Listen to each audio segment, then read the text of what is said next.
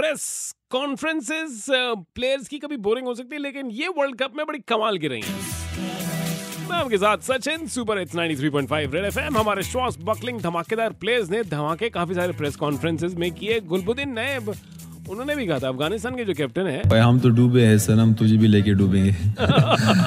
बांग्लादेश के मैच से पहले उन्होंने कहा था। आ, मैच के बाद रोहित शर्मा से पूछा था इंडिया पाकिस्तान मैच के बाद कि आप पाकिस्तान के प्लेयर्स को कुछ सलाह देना चाहते हैं? अगर मैं पाकिस्तान का कोच बना तो बिल्कुल बताऊँगा। अभी तो अभी क्या बताऊँगा?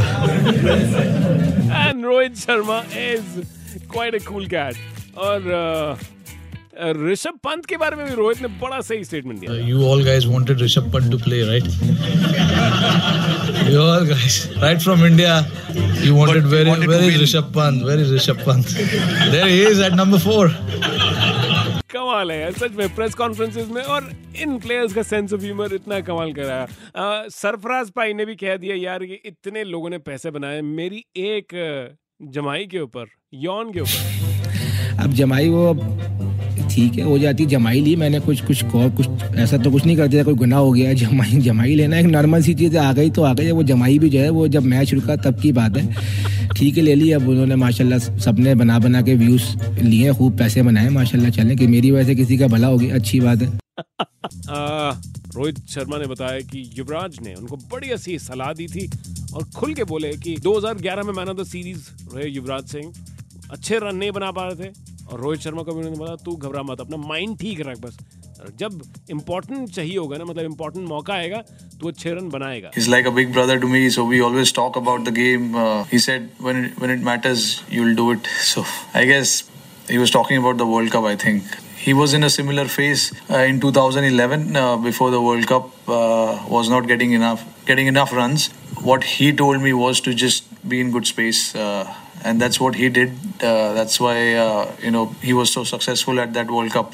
तो कहने का मतलब मुझे लगता है कि युवराज भाई अपनी कंसल्टेंसी वैसे ही खोले लोग जाके सलाह ले लें देखो पाँच सेंचुरी वर्ल्ड रिकॉर्ड बनाया वर्ल्ड कप में और जो एक्सप्लेनेशन विराट ने दी विराट कोहली ने अबाउट टिकट्स और पासेस जो लोग मांगते हैं ये हमारे दिल्ली वाले आपको जब आप निकलते हैं ऐसे टूर्नामेंट के लिए तो पहले ही बोल के आना चाहिए मेरे दोस्तों ने भी मुझे बोला कि हम आ जाएँ तो मैंने कहा मुझसे मत पूछो आना है तो आ जाओ नहीं तो बहुत अच्छे अच्छे टीवी है सबके घर में आराम से बैठ के देखो।